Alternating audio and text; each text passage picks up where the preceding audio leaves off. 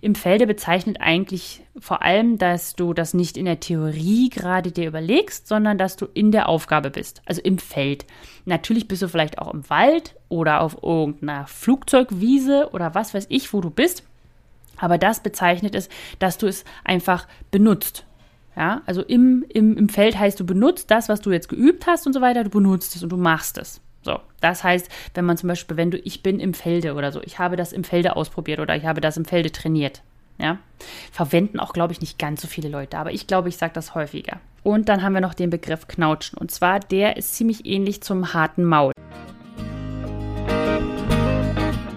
Herzlich willkommen beim Podcast Dummy Co., der Podcast der Hundeschule Jagdfieber. Ich bin Susanne und ich werde euch meine Tipps und Tricks verraten, wie ihr euren Hund strukturiert, zielorientiert und kreativ bis zur Prüfungsreife aufbauen könnt. Lasst uns loslegen!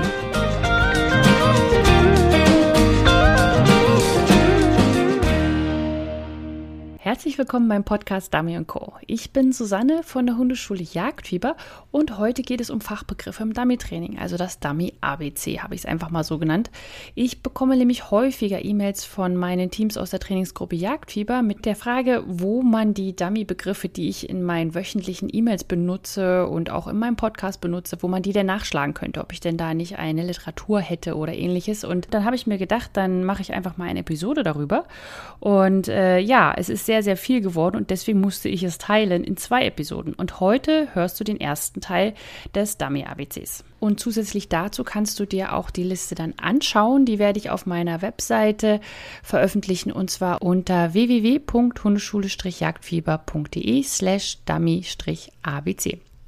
Und da kannst du das dann alles nochmal nachlesen, was ich dir heute so erzähle. Und was ich aber vor allem noch sagen möchte, ist, es ist meine Interpretation von diesen Begriffen, ja.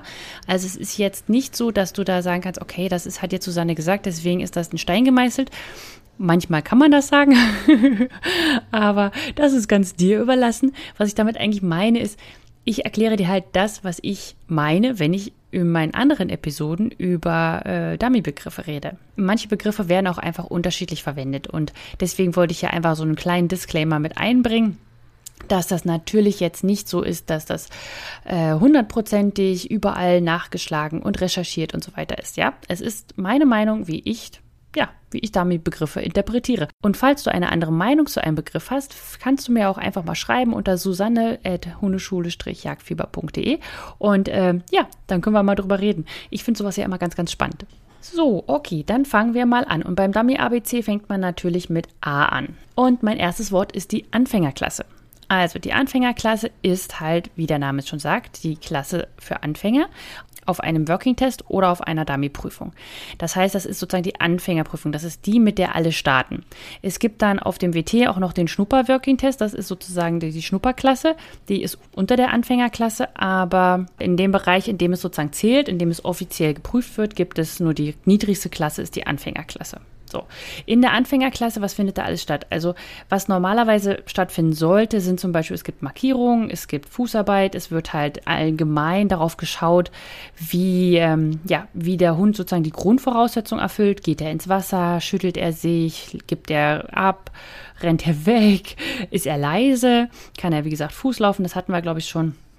Und äh, kann er Markierungen arbeiten und auch, ob er suchen kann. Genau, das habe ich fast vergessen. Das ist halt zum Beispiel bei der Dummy A auch nicht mehr ganz so das große Thema. Da gibt es nur noch so eine ganz kleine Suche, aber man hat es auf jeden Fall mit drin gelassen.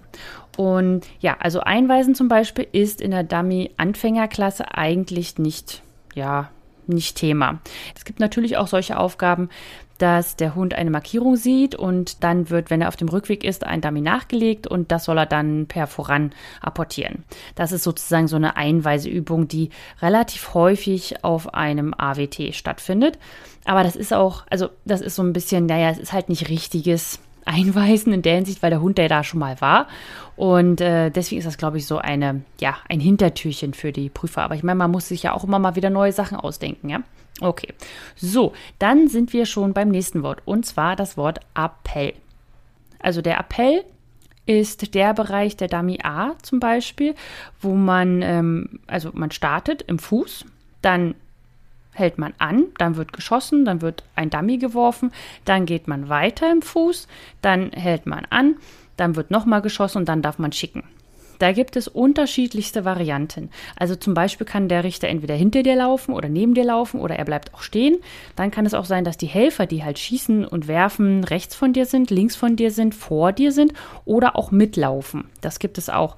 Und dann gibt es auch noch die Variante, also das ist noch die Frage, was für einen Richter man hat. Also bei manchen Richtern ist es so, dass man sich sozusagen, also dass gesagt wird, jetzt stopp, und dann wird geschossen und geworfen. Oder ist es so, dass der Richter dem, dem, den Helfer, also das ist eine häufigere Variante, dass der Richter dem Helfer ein Signal gibt im Rücken des Hundeführers und der dann schießt und während des Schießens muss man sich sozusagen als Hundeführer vorbereiten und dann stehen bleiben und den Hund in die Grundstellung äh, ja, drehen. Also man dreht sich sozusagen zu den Helfer und dadurch muss der Hund halt in die richtige Grundstellung kommen.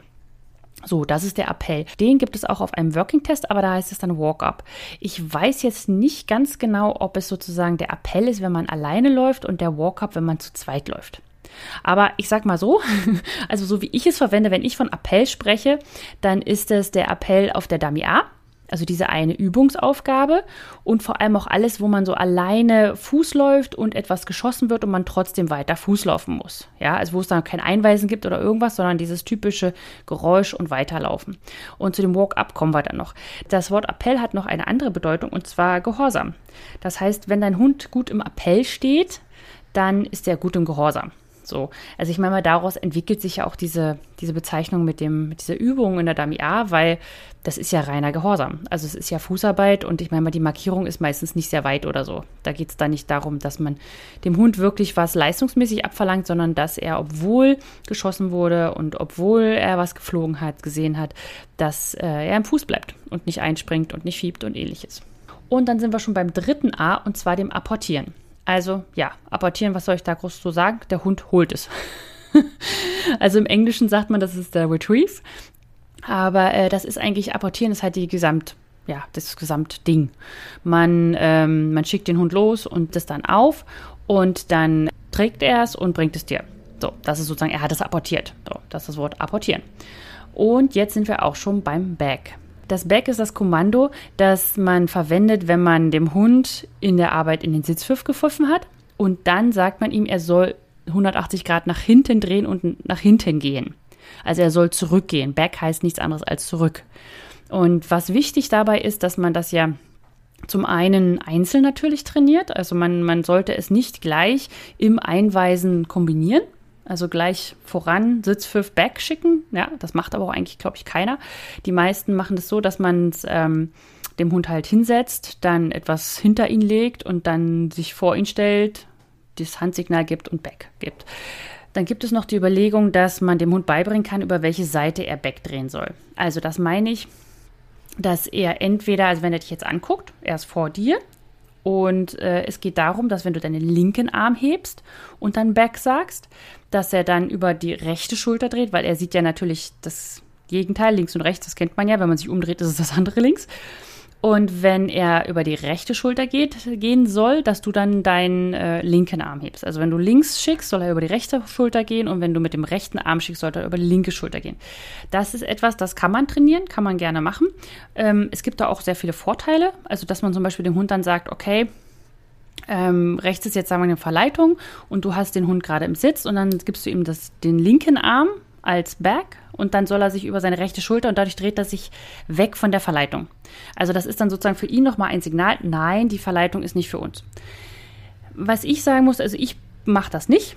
Also ich trainiere nicht links, rechts über die Schulter separat. Also da gibt es ja dann verschiedenste Trainingsaufbauten, dass man das dann mit Futterschüssel und so weiter, dass man dem Hund halt beibringt, linker Arm heißt rechts drehen und rechter Arm halt links drehen. Ähm, ich habe einfach ein Problem damit später in der Durchführung. Also erstmal, es dauert sehr lange oder sag mal, wenn man nicht der perfekte Klickerer ist und wenn man nicht perfekt im Timing ist und wenn man nicht alles ganz, ganz toll macht, dann dauert es halt einfach eine Weile, bis der Hund wirklich geschnallt hat, dass das jetzt um diese Drehung geht. Ja, gerade wenn man es mit Futterschüssel macht und wenn man einen Hund hat, der gerne frisst, dann hat der meistens ein, ein Oh mein Gott, da ist Futter und kann sich gar nicht darauf konzentrieren, um was es da eigentlich geht. Aber eigentlich geht es darum, also wenn man das trainiert, dass man dafür halt Zeit aufwendet, dass man das trainiert. Und dann geht es aber darum, dass man dann im Felde, das Wort erkläre ich auch noch, ähm, dem Hund dann ja sozusagen muss, er hat das gerade falsch gemacht. Ja, also sagen wir mal, du trainierst das so zehn Meter vor dir oder fünf Meter vor dir und dein Hund macht es gut. Und dann willst du das Ganze integrieren in dein Training. Das heißt, ähm, du schickst ihn wirklich mal voran und dann läuft er falsch. Du machst einen Sitzpfiff und dann äh, schickst du ihn back und er dreht sich über die falsche Schulter. Aber an sich hat er alles richtig gemacht. Er hat sich, er ist gut rausgegangen, er hat sich richtig hingesetzt, er hat nicht die Verleitung genommen und so weiter. Und dann, wie korrigiert man das? Ja, also ich würde es einfach nicht korrigieren wollen. Und dann ist mir die Arbeit vorher einfach zu schade. Also wieso investiere ich Zeit, wenn ich es später dann sowieso nicht korrigieren kann? Ja, also auch, und vor allem, was ich, mein, mein Ansatz ist eher der, dass ich meinem Hund beibringe, dass er eine Verleitung nicht nehmen soll. Es ist total egal. Mir ist es total Wurst, ob er sich links oder rechts dreht. Er soll die Verleitung nicht nehmen. Und wenn es nur daran liegt, wie er sich links oder rechts dreht, dass er die Verleitung nicht nimmt, dann habe ich ein anderes Problem. Also das ist meine Begründung, warum ich das nicht mache. Aber du kannst es gerne machen, wenn es dir Spaß macht. Kein Ding, alles gut. Ähm, das ist nur meine Meinung zum Bag. Okay, so, dann sind wir auch schon beim Blind. Also, was ist ein Blind? Da habe ich auch wieder eine, ich weiß gar nicht, ob meine Meinung da so besonders ist. Ich weiß es nicht genau, aber ich höre es halt häufiger, dass das von vielen Leuten nicht so restriktiv verwendet wird, wie ich es verwende. Also ein Blind ist für mich wirklich ein Blind. Das heißt, der Hund war an dieser Stelle, wo das Dummy liegt, noch nie. Oder vielleicht vor einem halben Jahr oder so. Und er hat es nicht gesehen. Und er hat auch keinen Helfer, der ihm da irgendwie hilft. Also es ist ein Blind. Ein Blind heißt ein, ein blindes Dummy. Der Hund weiß zu 100% nicht, wo es ist. Nur ich weiß es, der Hundeführer. Und das ist ein Blind. Und was ich auch noch sehr gerne mache, ich, ich verleite den Hund sogar noch in den Blinds immer sehr gerne, weil ich, ich will ja wissen, ob der Hund wirklich denkt, das ist ein Blind. Also muss ja einfach nur mal so, so, so ein Beispiel. Du glaubst, das ist ein Blind, weil du da, was weiß ich, äh, ja, vor zwei Wochen erst das letzte Mal hingeschickt hast und sagst, okay, das ist ein Blind, ist ja die gleiche Stelle, aber ja gut, passt schon. So, und wenn du dann da schickst und sagst, oh super, mein Hund hat das ganz klasse gemacht, dann denkst du, ja, dein Hund kann Blinds. Das Ding ist aber, wenn du da keine Verleitung mit einbaust, dann kannst du dir nicht sicher sein, dass er einfach nur auf Verdacht da mal hingelaufen ist. Und deswegen verleite ich meine Hunde ganz gerne, gerade bei Blinds, wenn ich wirklich austesten will, ob die die Blinds dann wirklich arbeiten, ob das ein wirkliches Blind war oder eben nicht. So, und für viele ist es halt auch schon ein Blind, wenn man diese Stelle, also wenn, wenn, die, wenn der Hund nicht gesehen hat, dass dort ein Dummy hingelegt wurde, aber die Stelle bekannt ist oder äh, die Übung bekannt ist. Ja, das ist ja auch, wenn man immer das Gleiche macht, dann ist es ja auch kein Blind mehr, sondern das ist eine, eine, ja, eine antrainierte Geschichte. Und wenn ich was von Blind sage, dann meine ich wirklich, dass der Hund dort an dieser Stelle noch nie war und dass er auch so noch nie dahin geschickt wurde und dass er auch nicht gesehen hat, wie das da liegt und auch keine Hilfen hat vom Start aus gesehen. Ja, also wenn man jetzt dann sozusagen, man kann ja auch ein Blind auf die Hälfte schicken, man kann sozusagen losschicken dann sieht der Hund keine Helfer und nichts. Aber wenn er sozusagen auf der Hälfte des Weges ist, dann kriegt er eine optische Hilfe, weil er dann sozusagen in die optische Hilfe reinläuft. So. Also zum Beispiel kann man so ein Stäbchen halt nehmen, so diese weißen Stäbchen, und die macht man dann ein bisschen schräg. Ich mag es nicht sehr gerne, wenn man diese weißen Stäbchen einfach so hinstellt und dann den Hund darauf schickt. Weil der Hund dann einfach nur einem weißen Ding hinterherläuft. Aber was ich ganz gut finde, ist, wenn man ähm, zum Beispiel, sagen wir mal jetzt, man nimmt jetzt einfach mal, na, mal 50 Meter und das Stäbchen ist auf 50 Meter und ist ein bisschen schräg im Boden. Also nicht so ganz senkrecht, sondern ein bisschen schräg. Und äh, diese Markierstäbe, davon rede ich, ja, also diese weißen Markierstäbe, die man so kaufen kann. Wenn du nicht weißt, was das ist, dann kannst du auch einfach unter www.hundeschule-jagdfieber.de slash Ausrüstung gehen und da habe ich dir meine ganze Ausrüstungsliste mal aufgeschrieben, eine ganze Liste gemacht, was ich denn da alles so habe und darin zum Beispiel auch die Markierstäbchen oder Stäbe, sind das eher, Stäbchen sind es glaube ich nicht. Naja, Wurst. Also, blind und dann sage ich jetzt 50 Meter und dann ist das Stäbchen da auf diesen 50 Meter, ist das so schräg im, im, im, ja, im Boden. Und der Hund kann es aber von diesen 50 Metern aus nicht sehen. Aber eben von, wenn er 20 Meter gelaufen ist. Also ob der Hälfte circa. Oder 25. 50 durch die Hälfte ist 25. Und äh, ja, wenn er das dann gesehen hat, dann kann er dann sozusagen hingehen. Aber er ist die erste Hälfte der Strecke blind gegangen. Wenn er dann das Weiße sieht, das ist kein Blind mehr, weil das ist ja eine extreme Hilfe. Ja? So, und das ist immer das, wenn ich vom Blind spreche. Blind heißt wirklich nie da gewesen, nicht gesehen und keine Hilfen. So, und dann sind wir auch schon beim Blinken. Also, Blinken ist etwas, das der Hund sozusagen, also er ist jetzt in der Suche und sieht ein Dummy, hat aber keinen Bock drauf und geht weg. also er zeigt nicht, dass er, er tut so, als wenn er es nicht gesehen hätte oder nicht gerochen hätte und hat einfach sagt, geht einfach weiter. Also das ist Blinken, ja. Und dann, äh, ja, das ging relativ zügig.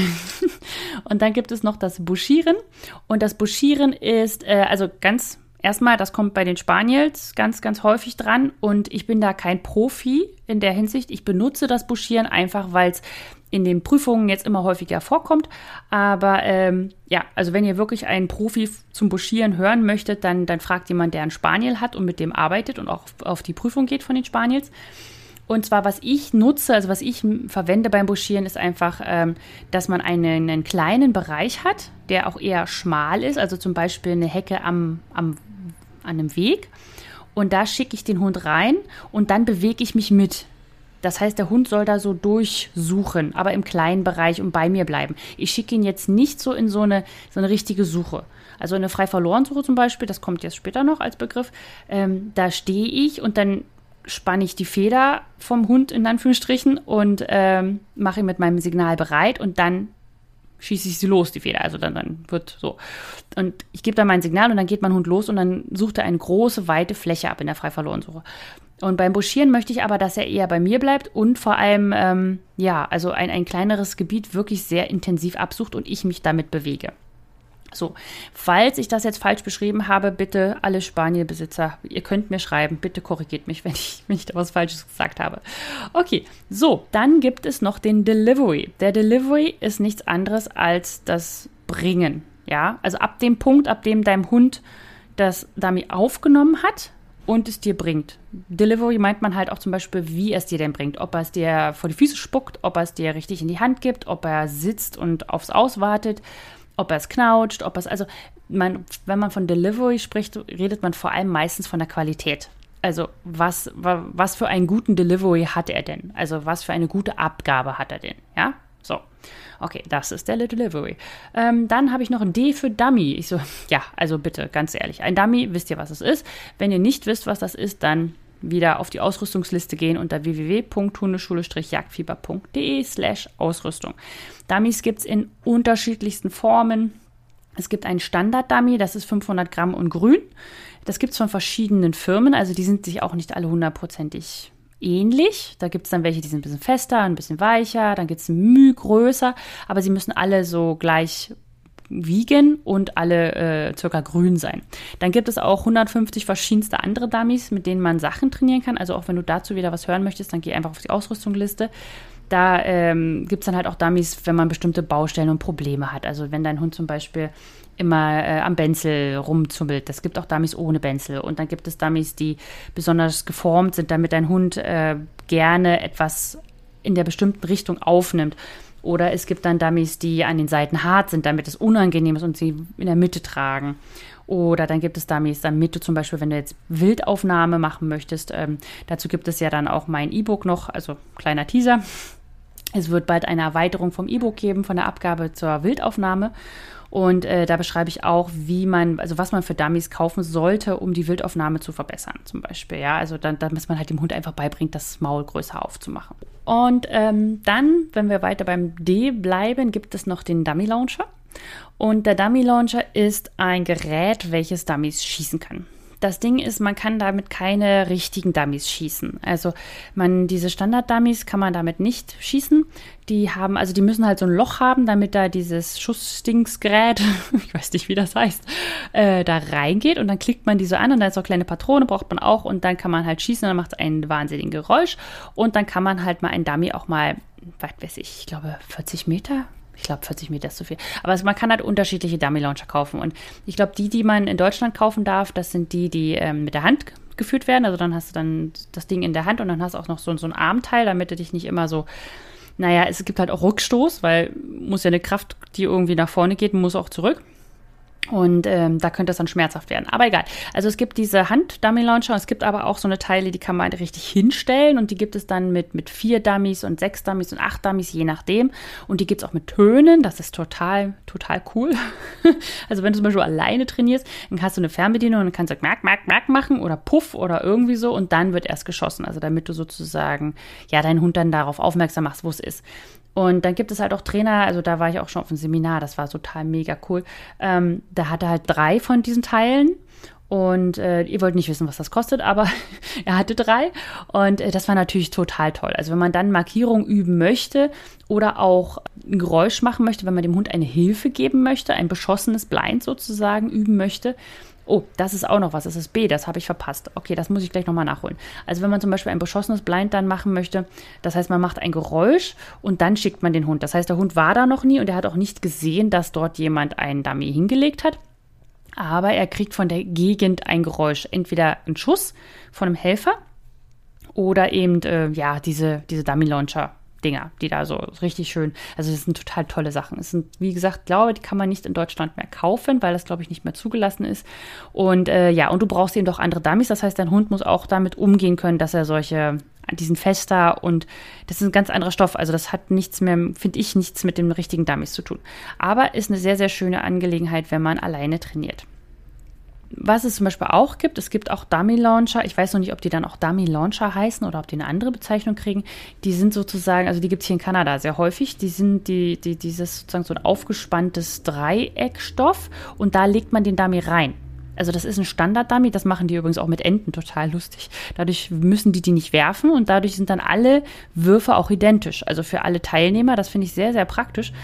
Und der Helfer sitzt halt nur noch hinter so einem Ding und äh, legt immer nach, sozusagen. Und der, der Richter kann entweder draufdrücken oder der Helfer drückt dann halt drauf auf den Knopf und dann flupp fliegt die Ente los oder das Dummy. Und dann kann man halt auch richtige Dummies verwenden. Finde ich ganz pra praktisch und spannend, habe ich mir aber selber ehrlich gesagt noch nie besorgt.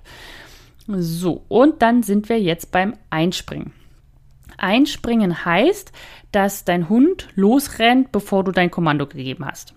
Also du bist jetzt in der Aufgabe, dein Hund sitzt neben dir, der Richter hat gesagt, haben Sie die Aufgabe verstanden? Dann sagst du ja und dann sagt der Richter, jetzt dürfen Sie ableihen. Dann leinst du ab und ab dem Zeitpunkt, ab dem du die Leine ableinst von deinem Hund, bist du in der Prüfung. Also ab dem wird alles gerichtet, was du machst. Dem Zeitpunkt bist du sozusagen im, in der Aufgabe so und wirst bewertet. Und wenn dann dein Hund losgeht, bevor du sagst Apport, also sagen wir mal, da wirft einer eine Markierung und dein Hund rennt einfach los. So. Oder er rennt ins Wasser oder so weiter. Ja, das ist Einspringen. Dann gibt es noch haltbares Einspringen. Das ist Einspringen. Oh, jetzt begebe ich mich übrigens in Prüfungsterrain, wo ich mir nicht, mich nicht mehr ganz so sicher fühle, weil es auch ganz ehrlich unterschiedliche Richter gibt und so weiter. Ich habe auch schon einen Richter erlebt, der hat, ähm, also der Hund hat neben dem Hundeführer getippelt mit den Füßen, so, pop, pop, pop, weil er so aufgeregt war. Und dafür hat der eine Null gegeben, weil das ein Einspringen war. Also der, der Richter hat gesagt, das ist kein ruhiger Hund, der ist nicht entspannt und so weiter. Und deswegen ähm, ist er sozusagen mental schon eingesprungen. Das habe ich aber auch nur bei einem einzigen Richter bis jetzt erlebt. Also ihr müsst euch jetzt auch jetzt nicht die großen Gedanken machen, aber nur mal so als Hinweis, das ist alles relativ, wie man das so bewerten kann. Und ansonsten gibt es halt auch noch dieses Einspringen, dass der Hund, sag ich mal, einen Hups nach vorn macht. Und du aber nicht sagst, und wenn du nichts sagst, dann könnte es sein, dass der Richter noch sagt, okay, der Hund ist sozusagen, hat, hat, hat einen Hups gemacht, hat aber selber gemerkt, oh, oh, oh, das war falsch und ich bleib lieber sitzen. Wenn du aber sagst, stopp, dann hast du dem Richter ja gezeigt, dass dein Hund einspringen würde und du hast ihn gestoppt. Und dann hast du auf jeden Fall eine Null. Aber wenn dein Hund sozusagen nur einen Hopp macht, das ist das, wenn ich vom haltbaren Einspringen rede, dann meine ich das. Falls das jetzt eine falsche Begrifflichkeit sein sollte, tut es mir leid. Aber das ist das, was ich, ich, was ich auch in den Prüfungen erlebt habe. Also Mika zum Beispiel beim, beim, beim Tolling ist er manchmal etwas, also Tolling für alle Leute, die keinen Toller haben, ist so, dass man zum Netz schleicht und dann spielt man mit dem Hund. Und dabei muss er leise sein und er muss sehr, sehr aktiv spielen. Also er muss dem Ball hinterher und so weiter. Und dann muss er hinter dem Netz, wo, also man, man versteckt sich hinter so einem Netz am Wasser und da muss er ganz, ganz leise sein und ruhig liegen nach dem Spiel. Und dann spielt man wieder. Und dann ist es so, dass wenn man sozusagen die Enten angelockt hat und gespielt hat und so weiter, dann, dann stellt man sich, also man hockt sich neben das Netz, man, man lunzt da so ein bisschen dran vorbei und der Hund sitzt so, dass er gucken kann und du sitzt hinterm Netz. Und da wird dann die Markierung geworfen, nachdem man dieses ganze Spiel hat. Und da hat Mika ein, zwei Mal schon so einen, also jetzt nicht in der Elite, in der höchsten Klasse, aber in den Anfänger und, nee, in den Anfänger auch nicht, da haben wir nur eine Prüfung gemacht. Aber wir haben ja sehr viele Prüfungen im, im fortgeschrittenen Bereich gemacht. Das war sehr toll. Aber egal, andere Geschichte. Und äh, da hat er öfters mal so, also er, er ist nicht eingesprungen, sondern er ist einfach nur einmal so ein Hopp nach vorn. Und da wurde mir dann schon von mehreren Richtern dann gesagt, okay, hättest du jetzt was gesagt, dann wäre es äh, eindeutig ein, ein, ein Null gewesen oder ein Durchfallen in der Hinsicht, weil er halt nicht steady ist. Aber dadurch, dass mein Hund, sage ich mal, sich selber gehalten hat, ähm, gibt es nur Punktabzug. Und ja, aber das ist wie gesagt auch richterabhängig. Es gibt auch Richter, die halt bei jedem Hops gleich machen.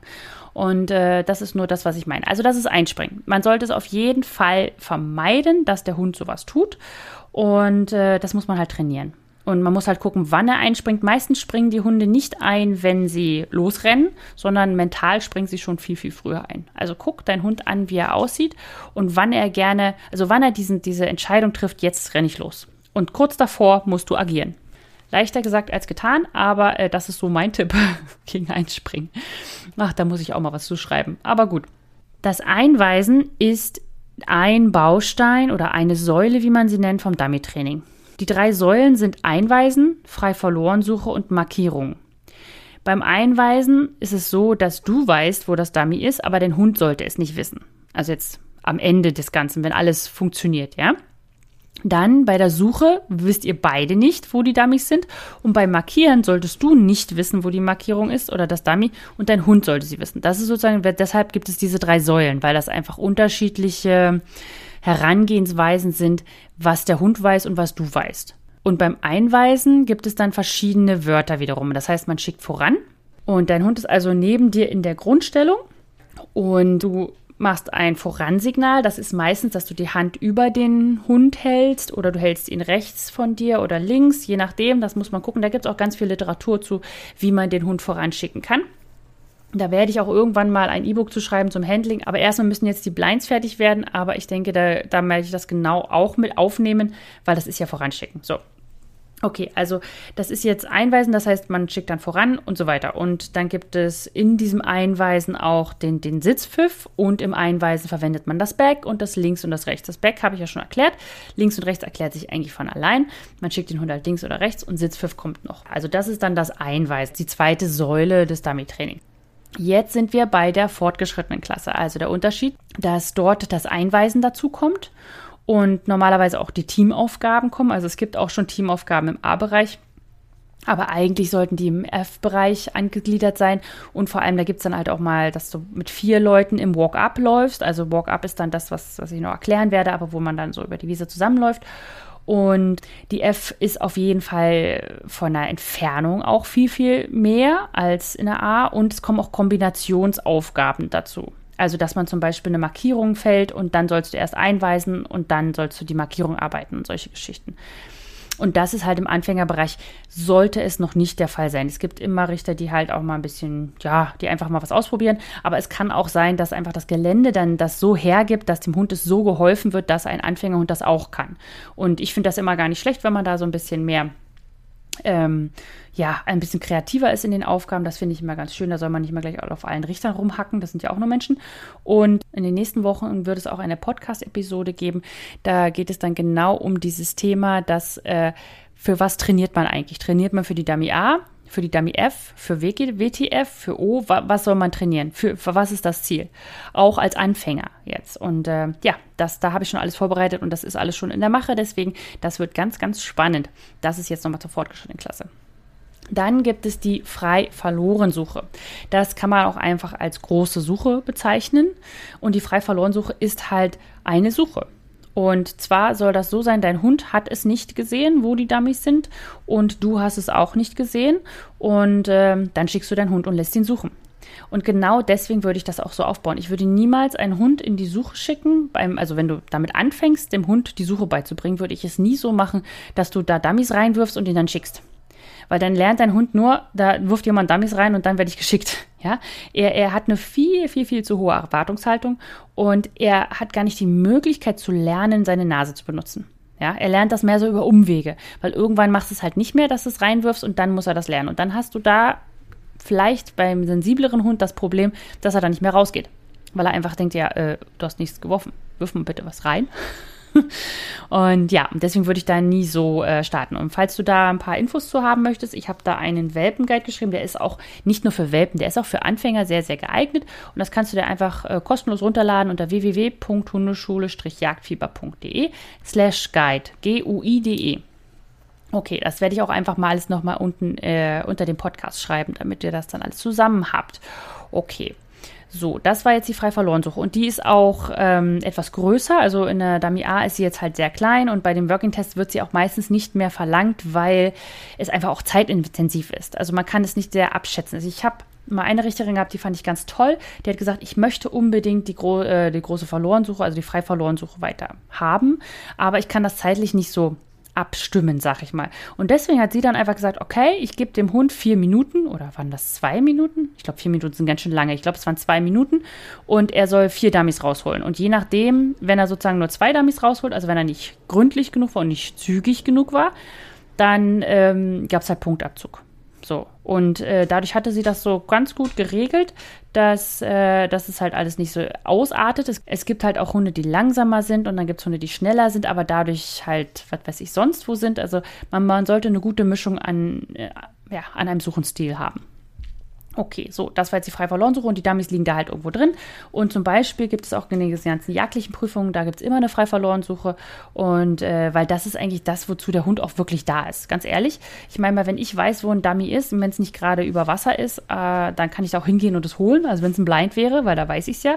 Und wenn es eine Markierung ist, ja gut, aber äh, wenn die, sage ich mal, jetzt auf, wenn der Hund sie gleich sehen kann, dann ist es vielleicht auch möglich für mich, sie gleich zu sehen. Also das ist so, wo ich sage, ja, kann man sich ein Boot nehmen und sie hinfahren und so weiter. Aber bei einer Suche, auch zum Beispiel, wenn man äh, eine Ente geschossen wurde oder sagen wir mal jetzt ein Dummy irgendwo hingeworfen wurde, wo man das nicht weiß. Und äh, das dann zu finden, das findest du als Mensch nicht. Wenn du das ins hohe Gras wirfst, dann ist das weg. So. Und dafür hast du einen Hund. Und deswegen muss man, finde ich, die Suche ist eine ganz, ganz wichtige Sache, eine ganz tolle Sache. Der Hund wird ausgelastet und ähm, ja, ich plädiere immer für die, für die Suchen. In jeglichen Prüfungen. Gut, so, jetzt sind wir immer weiter noch beim F und das F ist der Frontalwind. Frontalwind heißt einfach, dass der Wind dir ins Gesicht bläst. So, warum braucht man denn Frontalwind? Ähm, eigentlich nie. Wenn man das jetzt mal so. Es ist auch in ganz vielen Prüfungen verboten, Frontalwind zu verwenden, weil einfach der Hund schon den Wind aus dem Gebiet bekommt, wenn er bei dir sitzt. So, das ist sozusagen eine ziemlich große Hilfe. Deswegen soll man mit Rückenwind, also der Hund, der Wind kommt von hinten oder mit Seitenwind arbeiten. Aber es gibt so bestimmte Sachen. Also zum Beispiel bei der großen Suche ist das einfach so, wenn du einen Hund hast, der sehr breit geht. Ich meine, also damit meine ich, dass er nicht, ja, nicht tief geht. das ist eine schöne Beschreibung. Also er äh, muss dir vorstellen, ein Suchengebiet, das ist 20 Meter breit und 20 Meter tief. Ja, so ein, oder lang, sag ich mal, wenn du dir jetzt einfach so ein Quadrat vorstellst. Und äh, dein Hund geht jetzt sozusagen vorne ganz viel, die 20 Meter, also 10 Meter nach links und 10 Meter nach rechts, aber er geht nur 5 Meter rein ins Gebiet. Ja, und Tiefe heißt dann, Tiefe zu trainieren heißt dann, dass du versuchst, den Hund auf diese 20 Meter Tiefe zu kriegen. Und das kann man mit verschiedensten Wegen machen. Und zum Beispiel mache ich es auch, wenn ich gerade so einen Typ Hund habe, dass ich halt die Dummies hinten hinlege, also auf die, die Rücklinie, also auf die letzte, auf das letzte Stück von der großen Suche. Und dann schicke ich den Hund aber mit Frontalwind. Das heißt, der Hund kriegt Wind. Aber das ist ja genau das, was ich möchte. Ich möchte ja, dass der Hund lernt, ah, ich muss auch mal laufen. Ich muss nicht nur rechts und links immer beim Hundeführer rumschlawenzeln, weil da liegen die Dummies sowieso. Das baut man sich übrigens meist selber diesen Fehler ein, weil man zu faul ist, richtig tief reinzugehen. Und man sollte in deiner im Frei-Verloren-Suche, das ist nochmal ein kleiner Tipp zur Frei-Verloren-Suche, wenn du die auslegst, solltest du niemals einfach nur ins Gebiet gehen und da eins legen, da eins legen, da eins legen. Du solltest durch das gesamte Gebiet zwei bis dreimal den Zickzack durchlaufen. Einfach damit du keine Spuren legst. Wenn du einen Hund hast, der ein guter Fährtenhund ist, auch wenn du das nie ausgebildet hast, aber manche Hunde sind da halt einfach prädestiniert für. Dann nimmt er die Nase runter, da, da, da. So, das ist ja keine frei verlorene Suche. Also frei verlorene Suche soll ja mit dem Wind sein. Der soll nicht den Boden nach Spuren absuchen, sondern er soll die Nase in den Wind halten und dann riechen, wo das denn wohl herkommt. Und deswegen arbeite ich in diesem Bereich gerne mit Frontalwind. Also es ist mehr eine Hilfe. Der Frontalwind an sich sollte immer vermieden werden, wenn man etwas aufbaut, aber als Hilfe kann man ihn nutzen. Dann gibt es noch das schöne Wort Gespann. ich weiß nicht, woher das kommt. Ja, wahrscheinlich auf dem Pferdebereich oder so. Aber Gespann ist der Hundeführer und, das, und der Hund. Ja, also wenn man, wenn du irgendwo hörst, ja, das Gespann ging da und dahin, dann weißt du, ah, der, der jetzt dran war mit seinem Hund, der ging da und dahin. Das ist das Gespann. Du und dein Hund. Ihr seid das Gespann. So. Dann kommen wir jetzt noch zur Grundstellung. Und zwar die Grundstellung ist die Position, dein Hund ist links neben dir und sitzt. Und zwar muss er auch so sitzen, dass sein, sein Rücken gerade ist. Ja, und damit meine ich, na, wie beschreibt man das? Das ist so ein bisschen, da bräuchte man ein Bild. Und zwar, ja, jetzt ist der Podcast wieder ein bisschen schwierig. Okay. Gerader Rücken heißt so viel wie der Po soll genau parallel zu deinem Bein sein. Er soll nicht nach außen stehen, also nach hinten weggehen oder er soll auch nicht zu dir rumrutschen, sondern er soll gerade sein. Und wichtig ist das deswegen, weil du beim Einweisen ein gerades Voran brauchst und dafür muss dein Hund gerader Rücken haben. Wenn dein Hund schief in der Grundstellung sitzt, hast du ein Problem, weil wenn du ihn dann losschickst mit voran, dann ist die Wahrscheinlichkeit sehr groß, dass er dann auch schief läuft. Und das willst du ja nicht. Du willst ja einen Hund, der gerade voranläuft. Und deswegen musst du die Basis dafür legen. Und zum Beispiel in meinem Online-Kurs Fußarbeit Step by Step kümmern wir uns auch genau darum, also dass die Grundstellung so ist, dass sie zum einen in die Fußarbeit richtig integriert wird und nicht einfach nur mit benutzt wird. Und du kriegst auch Hinweise von mir, wie man bestimmte Baustellen, also zum Beispiel zu weit vorne, schräg sitzen, zu weit hinten oder selber wieder auflösen oder zappeln oder und so weiter.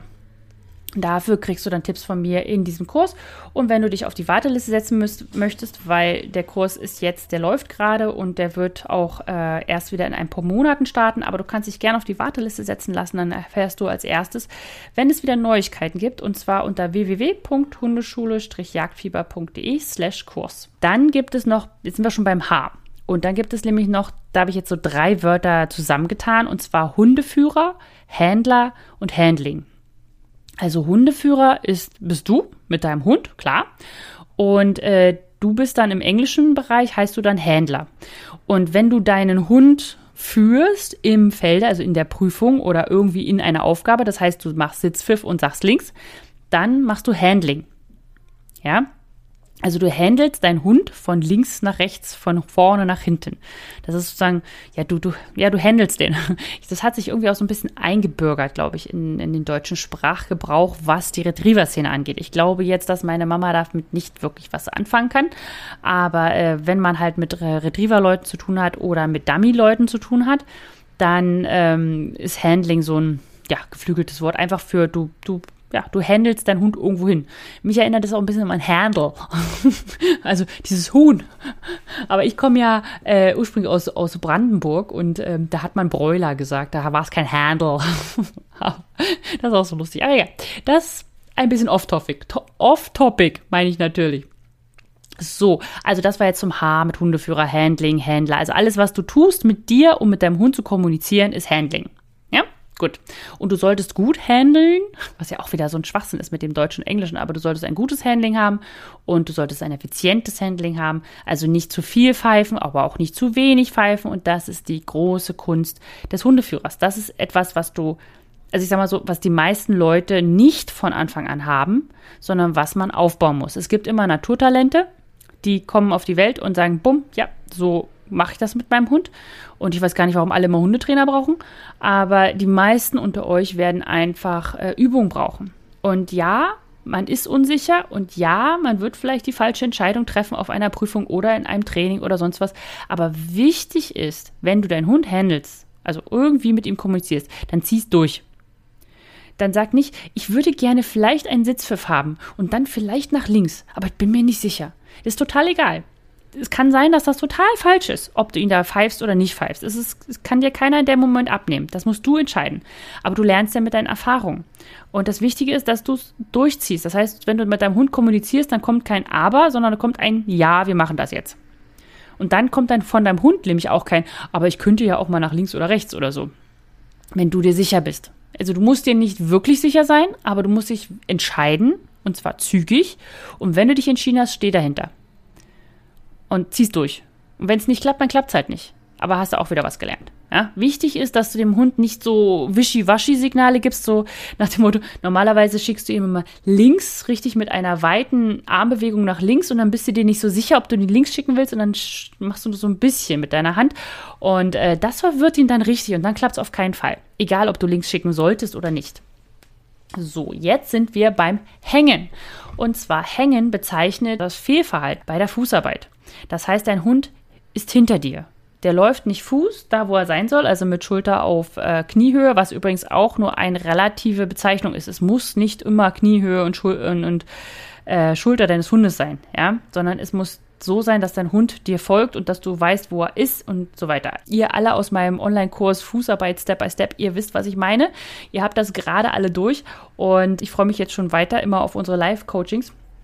Und äh, ihr wisst einfach, dass das nicht hundertprozentig, das, es steht nirgendwo in Stein gemeißelt, dass der Hund dort sein muss oder auch, sag ich mal, touchen muss oder irgend sowas, sondern es geht darum, dass dein Hund in einer Fußarbeit ist, die für dich gut ist, mit der du gut arbeiten kannst, damit du deinen Hund aber auch siehst, damit der, wenn du stehen bleibst, Grundstellung machst, dass du ihn gut schicken kannst und dein Hund aber auch comfortable damit ist, also, ähm, naja, das angenehm findet. Ja, dass man ihn da nicht in irgendwas reindrängt, was er partout nicht möchte, weil dadurch die Fußarbeit einfach echt schlecht wird.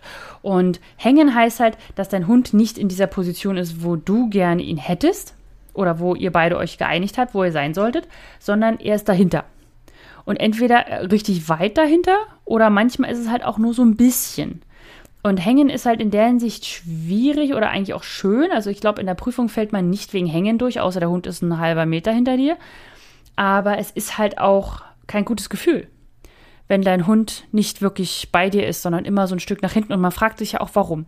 Und genau diese Frage zum Beispiel, die klären wir dann auch in dem, in dem Online-Kurs Fußarbeit Step by Step und äh, ja, mal gucken. Falls du dich für den nächsten Kurs interessierst, der aktuelle ist leider schon ausverkauft und der läuft auch schon, aber es wird Ende des Jahres noch einen zweiten geben und dann kannst du dich einfach auf die Warteliste setzen unter www.hundeschule-jagdfieber.de slash Kurs, K-U-R-S. Ganz einfach, cross. Okay, so, das dazu. Und jetzt sind wir schon beim harten Maul. Also, was ist denn ein hartes Maul?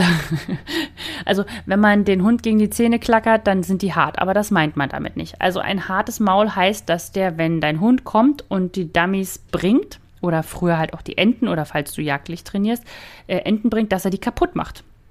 Also, dass er die, die knackt. Also knacken ist jetzt auch so ein Wort. Also knacken, Dummy knacken heißt, das hörst du auch. Musst du mal, also ich hoffe, du hast keinen Hund, der, bei dem du das schon gehört hast, aber ähm, wenn dein Hund Stress hat und das Dummy empfangen hat und dann darauf rumkaut, während er es dir bringt, dann kann es sein, dass er da so doll drauf rumkaut, dass es knackt. Also dann macht es einmal so, das, das hört man richtig. Also es ist wirklich, es ist eine sehr schöne Bezeichnung für was der Hund da tut, es knackt. Und dann hast du ein Loch da drin. Und äh, das ist ein Ausschlussgrund, das ist eine Null. Ähm, einfach weil das ist halt Wildbehandlung. Das, das Dummy-Training soll ja das Wild nachstellen und da ist nicht mehr viel von übrig geblieben, aber gerade das ist wirklich eine Sache, die, die sollte kein Hund machen. Also, äh, weil er beschädigt das Wild. Wenn er jetzt, sage ich mal, jetzt nicht den Dummy bringen würde, sondern eine Ente und dann da so drauf rumbeißen würde, würde er alles zermanschen und dann kannst du die Ente nicht mehr gebrauchen. Also dann, dann, dann sind die ganzen Eingeweide matsch und dann ist alles in dem Fleisch drin und das ist echt eklig. Und deswegen ähm, hat man ja weichmäulige Hunde gezüchtet, die Retriever oder eben auch alle anderen Hunde, die weichmäulig sind, sag ich mal. ich möchte jetzt nicht nur so von Zucht reden, sondern einfach dafür, dass wenn du einen Hund hast, der ein hartes Maul heißt, heißt das, dass der das Dummy nicht, ähm, ja, nicht weich genug trägt, nicht, nicht ruhig genug trägt. Er macht das Dummy kaputt. So. Und das ist hart, hartes Maul. Und das Gegenteil davon ist das weiche Maul. Und dazu komme ich dann, wenn ich bei W bin. Jetzt haben wir das Wort, was ich vorhin schon verwendet habe, und zwar im Felde.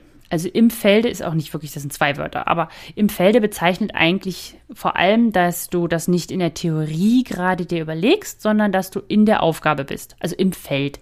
Natürlich bist du vielleicht auch im Wald oder auf irgendeiner Flugzeugwiese oder was weiß ich, wo du bist. Aber das bezeichnet es, dass du es einfach benutzt. Ja, also im, im, im Feld heißt, du benutzt das, was du jetzt geübt hast und so weiter, du benutzt es und du machst es. So, das heißt, wenn man zum Beispiel, wenn du, ich bin im Felde oder so, ich habe das im Felde ausprobiert oder ich habe das im Felde trainiert.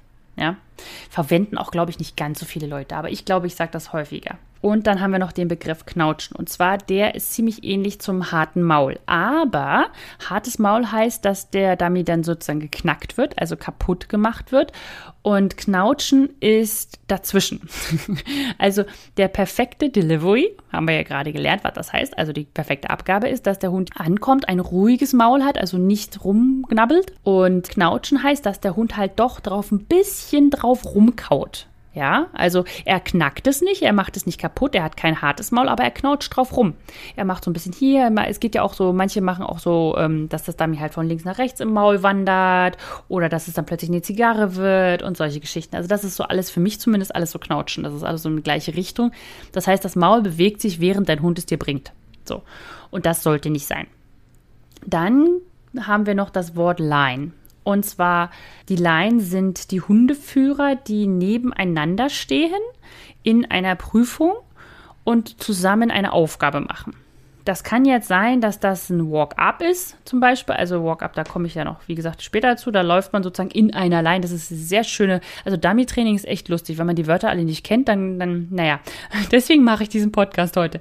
Und zwar, also die Line ist die Hundeführer nebeneinander. Das ist die Line. Das Wichtige ist, dass die Line auch gehalten wird. Also wenn du, also wenn du jetzt, sage ich mal, ihr seid mit vier Teams und der Prüfer und dann lauft ihr so los, dann darfst du als Hundeführer nicht losstürmen, sondern du musst die Line halten. Das heißt, ihr sollt alle auf der gleichen Höhe laufen. Normalerweise gibt der Richter die Geschwindigkeit vor und dann orientieren sich alle. Und dann man versucht so ein bisschen ja, halt in einer Linie zu bleiben, dass wenn du von oben drauf gucken würdest auf diese ganze Geschichte, dass äh, es einfach eine, eine, gerade Linie ist. Also wenn du die, könntest die ganzen Hundeführer miteinander verbinden und es sollte nicht nach oben oder nach unten oder schräg oder irgendwelche Beulen geben.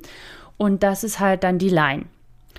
Und ganz im Gegensatz dazu ist das Lining. Das Lining heißt, hat nichts mit der Line zu tun. Auch wenn es aus der Line heraus passieren kann, ja. Ach so, nochmal, genau. Das kann aus der Line etwas herausarbeiten. Heißt, wenn die vier Hundeführer nebeneinander stehen und dann ein Hund sozusagen geschickt wird von den Vieren und irgendwas machen soll, entweder eine Markierung arbeiten soll oder eben äh, vorangeschickt wird oder so, dann heißt das, dass diese Person aus der Line arbeitet. Meistens würde ich dir übrigens auch empfehlen, darfst du ein bis zwei Schritte aus der Line heraustreten, wenn du dran bist.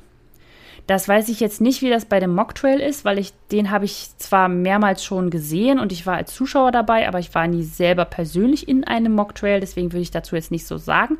Aber äh, normalerweise, wenn du in einer Prüfung bist, darfst du einen Schritt rausgehen, damit du den anderen Hundeführern hilfst so ein bisschen und auch, dass wenn dein Hund zurückkommt, dass der nicht diese Wand hat, also diese Wand von vier Hundeführern, sondern dass du ein bisschen voraus bist.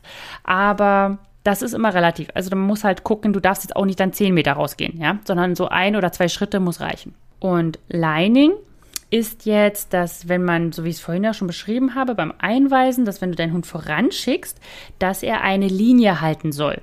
Er soll jetzt, wenn er von dir losrennt, zum Dummy, egal ob er weiß, wo es ist oder nicht, er soll eine gerade Linie laufen. Er soll nicht nach links wegdriften, er soll nicht nach rechts wegdriften, er soll nicht bögeln, er soll nicht äh, eckig laufen, also er soll einfach in Anführungsstrichen einfach nur eine gerade Linie laufen. Und je weiter du deinen Hund schickst, also es ist halt ein Unterschied, ob du deinen Hund auf eine 20 Meter auf 20 Meter einweist oder auf 100 Meter. Je nachdem ist es für den Hund natürlich viel, viel schwieriger, die Line zu halten. Also das Lining ist schwieriger. Und was ich auch immer mache, ist, dass ich absichtlich Fallen stelle, in Anführungsstrichen, aber so, dass der Hund es noch schaffen kann. Das heißt, ich verleite ihn dazu, die Line zu verlassen. Also, dass, dass ich verleite ihn dazu, das Lining zu verlassen. Ich verleite ihn dazu, dass er sagt, ah, ich würde jetzt aber gern umrunden oder so. Also, du hast zum Beispiel einen Dummy und einen Busch und dann dein Hund und dann schickst du ihn voran. Und da ist ja die Verleitung groß, dass dein Hund sagt, ah, ich mag nicht durch den Busch laufen, ich laufe lieber drumherum. Und genau da übe ich mit ihm. Also das, ich möchte, dass mein Hund, also ich möchte sehen, dass mein Hund sich entscheidet, wissentlich, ich gehe jetzt durch diesen Busch, weil das ist voran. Ich möchte nicht so trainieren, dass ich nie diese Büsche und so weiter habe und dann irgendwann sage, okay, jetzt haben wir den Busch und jetzt musst du das machen weil dann weiß ich ja nie, ob mein Hund es wirklich gelernt hat zu wissen, dass er gerade laufen muss. Und wenn ich dann da rein korrigiere Also wenn ich ihn dann anmecker, weil er nicht gerade läuft, dann versteht er ja die Welt nicht mehr und dann versaut man sich ganz schnell das voran. Das heißt, der Hund verbindet es nicht damit, dass er die nicht, nicht gutes Lining hatte, sondern er verbindet es damit, dass äh, er losgelaufen ist. Oder dass er zu schnell war oder dass er überhaupt gegangen ist und solche Geschichten, ja. Und dann hast du gerade im, im Einweisen ist es ja eine Vertrauensgeschichte. Der Hund weiß ja nicht, wo es ist. Am Anfang trainierst du schon noch mit Memories, aber eigentlich soll es ja so sein, dass dein Hund nicht weiß, wo es ist. Und dann gleichzeitig auch noch irgendwo was geworfen wird, wo er weiß, dass es ist. Und er soll dir aber vertrauen und sagen, nein, huh, wir gehen jetzt den anderen Weg. Den, den mein Hundeführer gesagt hat, den gehen wir jetzt. Ja? Und deswegen nennen es manche auch ähm, die hohe Kunst des Dummy-Trainings. Weil ja, also ich finde es immer schwierig zu sagen hohe Kunst, weil dann immer gesagt wird, ja, dann fängt man halt später mit an. Ja, und weil es ist ja die hohe Kunst, das muss ja kein Welpe können, das muss ja kein Anfängerhund können. Doch, genau, weil es eben so schwer ist, muss man lange, lange üben. Und wenn du dir die Zeit nicht nimmst am Anfang, musst du die hinten ranhängen. Das heißt, wenn du kein Einweisen machst, bis dein Hund zwei ist, dann musst du die zwei Jahre Einweisen nachher nachholen. Das heißt, dein Hund kann erst mit vier Jahren gutes Einweisen. Plus, du hast ihn zwei Jahre lang gezeigt, dass äh, du null und nichtig wichtig bist. Weil im Suchen kann er es alleine machen und beim Markieren kann er es auch alleine machen. Wozu braucht er dich denn dann? Da musst du ihm also zwei Jahre erstmal erklären, dass du die zwei Jahre verloren hast, des, des Trainings, der Trainingszeit. Und in dieser Zeit musst du ihm dann auch noch als erwachsenem Hund erklären, dass du jetzt übrigens wichtig bist. Und das ist schwierig. Und deswegen hast du dann auch Probleme mit dem Sitzpfiff, weil dein Hund dir einfach nicht glaubt. Und äh, deswegen mag ich es nicht so gern zu sagen, dass das Einweisen die hohe Kunst des, des Dummy-Trainings ist. Weil es ist eine schwierige Sache, natürlich, da muss der Hund üben. Aber es ist eine ganz normale Geschichte. Das muss der Hund nur lernen. Dauert halt länger als eine Markierung. Ich meine mal irgendwas hinwerfen und hinterherrennen, das kann ja jeder Hund. Ja? Und deswegen, also ich plädiere immer dafür, bitte, bitte, bitte, macht Einweisen auch mit jungen Hunden. Macht es leichter, macht es entspannter, macht es schöner, aber macht es damit eure Hunde von vornherein lernen, dass ihr wisst, wo die Dummies sind und nicht sie. Wenn sie das einmal richtig verstanden haben, dann habt ihr so viele weniger Probleme später. Und jetzt endet schon der erste Teil vom Dummy ABC.